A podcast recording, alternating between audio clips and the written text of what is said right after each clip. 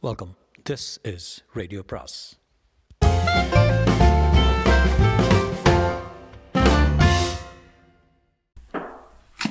அனைவருக்கும் அன்பு வணக்கம். சாண்டிலியனின் கடற்புறா பாகம் இரண்டு அத்தியாயம் இரண்டு. துணிவின் எல்லை. அக்ஷயமுனை கோட்டையின் துரிதமான பாதுகாப்பு ஏற்பாடுகளையும் கோட்டைக்கு முன்பாக மணல் வெளியில் கட்டப்பட்டிருந்த மூங்கில் குடிசைகளை நோக்கி விரைந்த மாலுமி கூட்டத்தின் குடும்பங்களையும் தனது மரக்கல பாய்மர தூணில் சாய்ந்த வண்ணமே கவனித்து அந்த அசுர கப்பலின் தலைவன் இதழ்களில் புன்முறுவல் ஒன்று பெரிதாக விரிந்தது. அதை சேர்ந்து விரிந்த அவன் கண்களும் ஒருமுறை நாலாபுரத்திலும் சுழன்று அந்த துறைமுகத்தின் தன்மையையும் பாதுகாப்பு பலத்தையும் நிதானமாக அளவெடுத்தன. தன் மரக்கலம் செல்லும் நீர் வழியில் சுற்றிலும் ஐந்தாறு பெரும் மரக்கலங்கள் நிற்பதையும் அந்த மரக்கலங்களில் போர்க்கலங்களும் பொருத்தப்பட்டிருந்ததையும் கவனித்த அவன் வலுவுள்ள சிறு கடற்படையின் அரணுக்குள் தான் நுழைவதை புரிந்து கொண்டான். அதைத் தவிர அக்ஷயமுனை துறைமுகத்தை வளைத்தன போல் சக்கரவட்டமாக தூரத்தே தெரிந்த சிறு சிறு தீவுகளிலிருந்தும் புகை வந்து கொண்டிருந்ததால் அந்த இடங்களிலும் சின்னஞ்சிறு காவற்படைகள் இருப்பதையும் அவன் புரிந்து கொண்டான். போதாக்குறைக்கு சற்று எட்டத் தெரிந்த மலைச்சரிவில் இருந்த கோட்டை பலமான மதில்களை உடையதாகவும் வேலெறியும் பெரும் விற்கடகங்களையும் மற்றும் பல போர் சாதனங்களையும் உடையதாக காட்சியளித்ததையும் கவனித்தார் அவன்.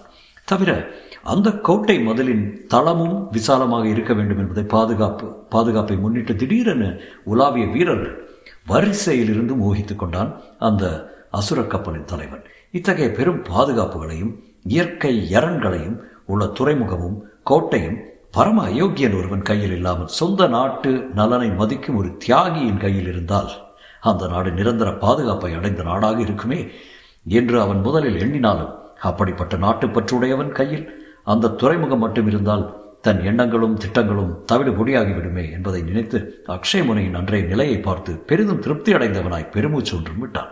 இத்தனை பாதுகாப்பிருந்தும் பெரும் கொள்ளைக்காரர்கள் துறைமுகத்தின் முகப்பில் இருந்தும் தனது கப்பலின் கொம்புகள் ஊதியதும் அவர்கள் பயந்து பறந்தோடுவதைக் கண்டு அவன் ஆச்சரியம் சிறிதும் கொள்ளவே இல்லை. அப்படி அவர்கள் ஓடுவதற்கு தன் வீரமும் கப்பலின் திறமையும் காரணமல்ல என்பதை அவன் சந்தேகமர உணர்ந்தே இருந்தானாகையால் கப்பலை துறைமுகத்துக்குள் நன்றாக கொண்டு வந்து நங்கூரம் பாய்ச்ச முற்பாட்டு முற்படும் முன்பாக தன் கையால் சமிக்கை செய்து கப்பலின் பின்புற கோடியில் இருந்த இரு மாலுமிகளை அருகே வரவழைத்தான். வந்த மாலுமிகள் இருவரும் முகத்தில் இருவர் முகத்திலும் ஈயாடவில்லை. அக்ஷய முனைக்கு வந்ததில் தங்கள் தலைவன் ஆழம் தெரியாமல் காலிட்டுக் கொண்டிருக்கிறான் என்று நினைப்பாலும் கப்பல் யாருடையது என்று தெரிந்த மாத்திரத்தில் அக்ஷய முனை கொள்ளைக்காரரும் காவலனும் அதை சில நிமிஷங்களில் அழித்து விடுவார்கள் என்பதும் கப்பலை சேர்ந்தவர்கள் உடல்களில் இருந்து உயிர்கள் பயங்கர முறையில் நீக்கப்பட்டு சடலங்கள் கழுகுகள் கொத்த கழுகல் கொத்த மலைப்பாறைகளில் வைக்கப்படும் என்பதையும் அறிந்திருந்த அவர்கள் முகங்களில் பெரும் கிளி பரவி இருந்தது. அந்த கிளியை கண்ட கப்பலின் தலைவன் சற்று பெரிதாகவே நமைத்து அபேர் காண்டிய தவிர உங்கள் உள்ளங்களிலும் அச்சம் இருக்கிறது என்பதை இன்று தான் புரிந்து கொண்டேன். உங்கள் முகங்களை பார்த்தால் தூக்கு மேடைக்கு செல்லும் பயங்கொல்லிகளை பார்க்க தேவையில்லை என்றான். அக்ஷயமுனியின் பயங்கரத்தை அறிந்திருந்தும் அப்படி அநாயசமாக நகைத்தால் தங்கள் தலைவனை ஏறெடுத்து நோக்கிய அந்த இரு மாலுமிகளில் அமீரே துணியுடன் சொன்னான் துணிவு அறிவை அளப்படையாக கொண்டதாக இருக்க வேண்டும் இளையவல்லவரே என்று. அந்த சொற்களையும் அதில் துணித்த வெறுப்பையும் கவனித்த இளையவல்லவன் நகைப்பை சற்று நிறுத்தி கொண்டானாலும் புன்முறுவலை மட்டும் முதல்களிலிருந்து விளக்காமலே மீண்டும் அமீரை உற்று நோக்கிவிட்டு அறிவை மனிதன் அளவுக்கு அதிகமாக உபயோகப்படுத்தும் போது துணிவு விலகிவிடுகிறது எதற்கும் அளவு வேண்டும் என்று ஏளனம் சொட்டு குரலில் கூறினான். இதை கேட்ட அமீரின் பெரு உடல் ஒருமுறை அசைந்தது. ராட்சச விழிகள் விரிந்தன. இதழ்களிலும் ஏளன நகை ஒன்று விரிந்தது. அறிவு அதிகம் கூடாது என்கிறீர்களா? அறிவாளியான நீங்களே இதை சொல்வது வியப்பா இருக்கிறது எனக்கு என்றான் அமீர். அறிவுக்கு அளவு வேண்டும் என்று கூறவில்லை அமீர். அதை உபயோகப்படுத்துவதில் அளவு வேண்டும் என்று கூறினேன். அது யுக்தி ஆபத்து என்பது வடமொழி பழமொழி. எதிலும் அதிகப்படியை கைவிட வேண்டும் என்று வடமொழி சுலோகமும் இருக்கிறது என்று இளையவல்லவன் தனது வடமொழி வல்லமை காட்டினான். மொழி வளத்திலோ அதன் ஆராய்ச்சியிலோ ஸ்ரத்தை காட்டாத அமீர். இப்போது எந்த அளவில் அறிவை காட்ட வேண்டும் என்று அபிப்பிராயப்படுகிறீர்கள் என்று சவி தவிர்த்தான் அச்சத்தை தவிர்க்கும் அளவுக்கு மிகவும் நிதானமாக வந்தது இளையவல்லவன் பதில். அவன் குரலிலும் தோரணையிலும் உதித்த நிதானத்தை கண்டு அமீர் மட்டுமல்ல கலிங்கத்தின் சுங்க அதிகாரியாயிருந்த ஸ்கண்டியத்தேவன் கூட வியப்படைத்தான் கலிங்கத்தின் பாலூர் பெருந்துறையில் கால் வைத்த முதல் முதல் நாளன்று சுங்கச்சாவடியில் தான் பீமனை பற்றி கூறியதுமே வெகுண்டு முன்கோபத்துடன் இறைந்து பலத்த ஆபத்துக்குள்ளான இளையபல்லவன் ஒரு வருட காலத்துக்குள் அடைந்துவிட்ட நிதானத்தை எண்ணி ஆச்சரியப்பட்டான். அமீர் அதற்காக மட்டும் ஆச்சரியப்படவில்லை. தனது குருநாதரான அகூதாவின் குணங்களில் சிறந்தவற்றை ஒரே வருட காலத்தில் கை கொண்டு விட்ட இளையபல்லவனின் அபார திறமையை பற்றி எண்ணியதோடு மனிதர்களை திறமைசாலிகளாக அடிக்க அகூதாவுக்கு இருந்த வலிமையும் வல்லமையும் எண்ணி வியப்படைந்தான். கிறிஸ்துவுக்கு பிறகு ஏற்பட்ட சகாப்தத்தின் பத்து அறுபத்தி மூணாவது வருஷத்தில் கலிங்கத்தின் பாலூர் பெருந்துறையில் வந்திறங்கிய இளையவல்லவனுக்கும் சரியாக ஒரு வருஷம் கழித்து பெரும் மரக்கலத்தின் தலைவனாய் இணையற்ற துணிவுடன் சொர்ண பூமியின் அக்ஷய முனை துறைமுகத்தில் நுழைந்து நங்கூரம் பாய்ச்ச முற்பட்ட இளையபல்லவனுக்கும் பெரும் வித்தியாசம் இருக்கத்தான் செய்தது. ஒரு வருடத்துக்கு முன்னால் அவன் முகத்தில் இருந்த துடிப்பும் முன்கோபமும் மறைந்து அவற்றின் இடத்தை பெரும் நிதானம் ஒன்று ஆக்கிரமித்துக் கொண்டிருந்தது. முகத்தில் பெரும் சாந்தமும் எல்லையற்ற நிதானமும் தெரிந்தாலும் உள்ளம் சதா ஊசி முனையில் மிகுந்த எச்சரிக்கையுடன் இருப்பதை பளிச் பளிச்சென்று ஜொலித்த ஈட்டி வழிகள் நிரூபித்தன. அந்த ஒரு வருட காலத்தில் தனக்கேற்பட்ட நிதானத்தை பற்றி இளையவல்லவனை ஆச்சரியப்பட்டான். அத்தனை நிதானத்துக்கும் தனக்கேற்பட்ட கப்பலோட்டும் திறமைக்கும் சீன கொள்ளைக்காரனான அகூதா அளித்த பயிற்சியே காரணம் என்பதை அவனும் அடிக்கடி தன்னுக்குள் சொல்லிக் கொண்டிருந்தான். அந்த ஒரு வருடத்தில் அவன் அடைந்த அனுபவங்கள் பலதரப்பட்டவை. ஒரு வருடமாக தான் உயிரோடு இருப்பதே பெரும் பிரம்ம பிரயத்தனம் என்று நினைத்தான் அவன். பாலூர் பெருந்துறையில் காஞ்சனா தேவியையும் அனபாயரையும் காப்பாற்ற தான் தன்னை பலி கொடுக்க தீர்மானித்து தன்னந்தனிய பீமனையும் அவன் வீரர் கூட்டத்தையும் எதிர்த்து நின்றதை நினைத்து பார்த்த இளையவல்லவன் அந்த போரில் தான் மடிய பல தவணை வழியிருந்தும் எப்படியோ தப்பிவிட்டதை எண்ணி பார்த்தான்.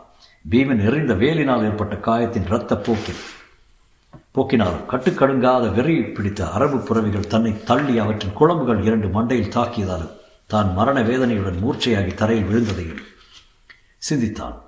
அதிலேயே நான் மரணமடைந்திருக்கலாம். அப்படி மரணமடையாவிட்டாலும் பீமனின் வீரர்கள் வாழ் பயிற்சி என்னை கொண்டிருக்கலாம். கொல்லவில்லை.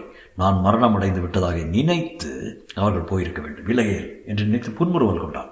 அப்படி நிலத்தில் குளம்படி விட்டு வீழ்ந்த பிறகு நடந்த காரியங்கள் ஏதோ சொப்பனம் போல் அவன் நினைவில் இருந்து கொண்டிருந்தன. குளம்படி பட்டு மூர்ச்சையான தான் இரண்டு வினாடிகளுக்கெல்லாம் மூர்ச்சை தெளிந்து விழுந்ததும் தள்ளாடி தள்ளாடி குறுக்கே வந்த ஒரு வெறிபிடித்த புறவி மீது சிரமப்பட்டு தாவி படுத்து கொண்டதும் அந்த புறவி தெய்வச் செயலாக நீர்க்கரையை நோக்கி விரைந்ததும் லேசாக நினைப்பில் இருந்தது அந்த வாலிப வீரருக்கு.